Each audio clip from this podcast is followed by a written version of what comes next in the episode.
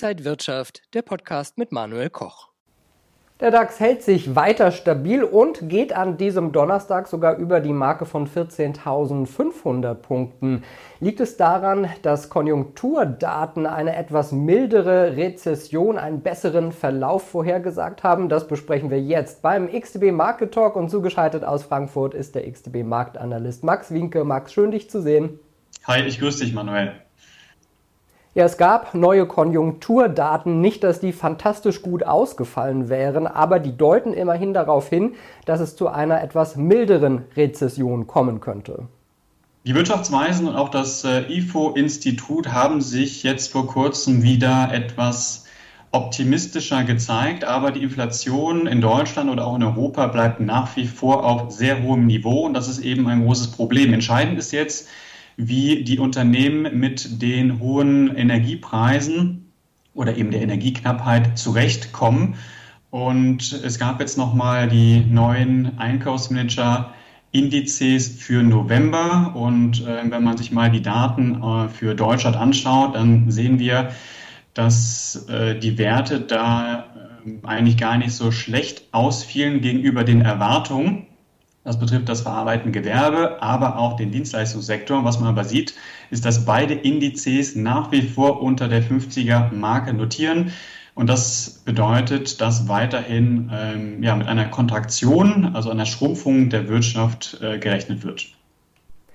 Ja, der DAX ist ja an sich weiter positiv unterwegs und ist auch nur noch so 10, 12 Prozent von seinen Rekordständen entfernt kann der DAX relativ schnell jetzt wieder an die 16.000 Punkte rankommen?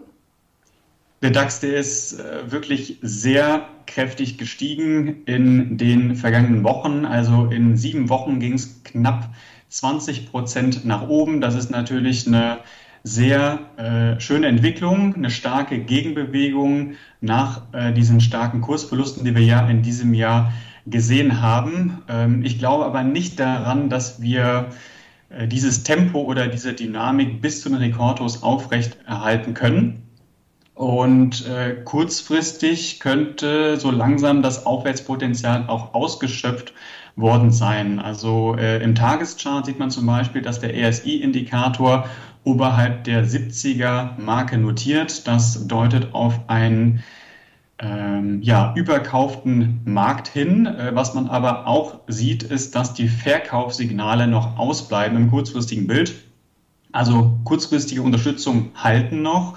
Und äh, solange das es dabei eben auch bleibt, im Tageschart oder auch im Vier-Stunden-Chart, gibt es durchaus die Möglichkeit, dass man ja nochmal an diese äh, Gewinne der letzten Wochen anknüpft.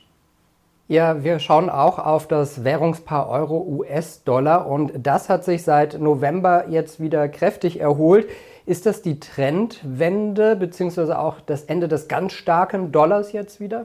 Ich würde sagen, dass sich das Währungspaar Euro-Dollar in einem Aufwärtstrend befindet. Das liegt daran, dass das September-Hoch durchbrochen wurde. Ähm, das ist, denke ich, der wichtigste Widerstand gewesen und äh, dieser Bereich wurde eben von den Verkäufern nicht verteidigt und nicht verteidigt und aufgegeben. Das heißt, die Verkäufer müssen ihre Position äh, aufgeben, auflösen und dadurch wird der Markt weiter nach oben getrieben. Und äh, viele Händler werden dann äh, sicherlich auch ihre Meinung gegenüber dem Währungspaar geändert haben. Äh, so, worauf ist jetzt überhaupt diese Bewegung zurückzuführen? Ähm, wir haben einmal die niedrigen Inflationswerte in den USA und auch die Hoffnung auch äh, auf ein Fed-Pivot, also einen geldpolitischen Richtungswechsel. Das heißt, ähm, die Märkte erwarten da grundsätzlich also wieder ja, eine dovische Richtung. Ob äh, man da vielleicht zu früh schon dran ist mit diesen Spekulationen, das wird sich jetzt noch zeigen. Aber wir müssen auch die Euro-Seite berücksichtigen und äh, da würde ich sagen, dass auch diese in Anführungszeichen Teilnormalisierung an den äh, europäischen Energiemärkten auch dazu beigetragen hat, dass ähm, ja, der Euro sich wieder etwas erholen konnte. Also wir erinnern uns daran, in diesem Jahr Ukraine-Krieg, äh, hohe Inflation, und ähm, ja, diese extrem starken Bewegungen an den Energiemärkten. Und das hatte den Euro so stark unter Druck gesetzt, dass das Euro-Dollar-Paar sogar auf ein 20-Jahres-Tief gerutscht ist. Ja, die Kryptos sind auch auf einem Tief sozusagen. Die sind in einer schweren Krise. Und die FTX-Pleite hat da auch nochmal Öl ins Feuer gegossen. Ist das Anlegervertrauen in die gesamte Branche jetzt irgendwie futsch?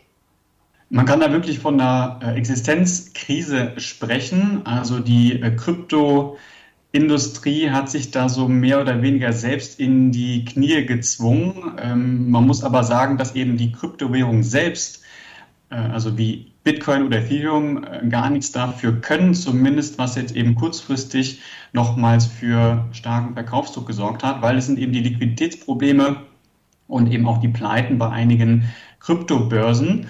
Und ähm, das Einzige, was man jetzt eben äh, tun kann als Anleger, wenn man investiert ist oder investieren möchte, ist, dass man versucht, eben schnellstmöglich seine Kryptos auf eine ähm, ja, Hard Wallet zu ziehen, um dann eben äh, ja, Kapitalverluste zu vermeiden. Ja, und das ist auch gar nicht so kompliziert, muss man äh, sich kaufen, so eine Art Stick und dann kann man die runterziehen und dann hat man die Coins im eigenen Besitz und dann sind sie nicht auf einer Plattform. Wenn wir äh, mal auf die Märkte jetzt so generell schauen, wie könnten Anleger sich jetzt positionieren, um durch diese Wochen bis Weihnachten vielleicht auch ganz gut zu kommen? Also heute feiern die Amerikaner ja Thanksgiving und äh, daher ist der Handel heute und morgen ähm, teilweise eingeschränkt oder findet eben auch gar nicht erst statt. Deswegen erwarte ich jetzt äh, in dieser Woche gar nicht mehr so die starken Bewegungen. Ähm, was man heute vor allem beobachten kann, ist, dass sich der japanische Yen relativ stark bewegt. Grundsätzlich finde ich auch noch den Silberpreis relativ attraktiv, weil sich technisch gesehen da das Chartbild auch aufgehellt hat. Und in den nächsten Wochen wird es dann interessant sein, ob äh, wir die Dynamik aufrechterhalten können auf der Oberseite, also bei den Indizes in den USA oder auch äh, vielleicht beim DAX. Ähm, ich glaube aber, dass äh, es dann für den mittel- bis langfristigen Blick durchaus bessere Einstiegschancen geben wird, äh, weil, wie gesagt, wir steigen seit über sieben Wochen in Folge und irgendwann muss der Markt eben auch mal korrigieren. Das heißt, für diejenigen, die glauben, dass wir das Tief schon gesehen haben nach ja, in diesem Bärenmarkt, da muss man ja, vielleicht eben einfach nochmal schauen, ob ja, es da bessere Einstiegsmöglichkeiten gibt. Also ich gehe nicht davon aus, dass wir jetzt einfach bis zum Rekordhoch äh, durchlaufen, sondern es wird eben auch nochmal Phasen geben, wo der Markt schwächelt, äh, es vielleicht auch größere Seitwärtsbewegungen gibt und äh, da könnte man dann eben vielleicht als Käufer dann wieder ja, aktiver werden. Und wir bleiben auch aktiv bei der Beobachtung des Marktes beim XTB Market Talk. Dankeschön an den Marktanalysten Max Wienke. Danke dir, Manuel. Und Ihnen und euch, liebe Zuschauer, vielen Dank fürs Interesse. Mehr Infos finden Sie noch auf xtb.com. Bleiben Sie gesund und munter. Alles Gute. Bis zum nächsten Mal. Und wenn euch diese Sendung gefallen hat, dann abonniert gerne den Podcast von Inside Wirtschaft und gebt uns ein Like.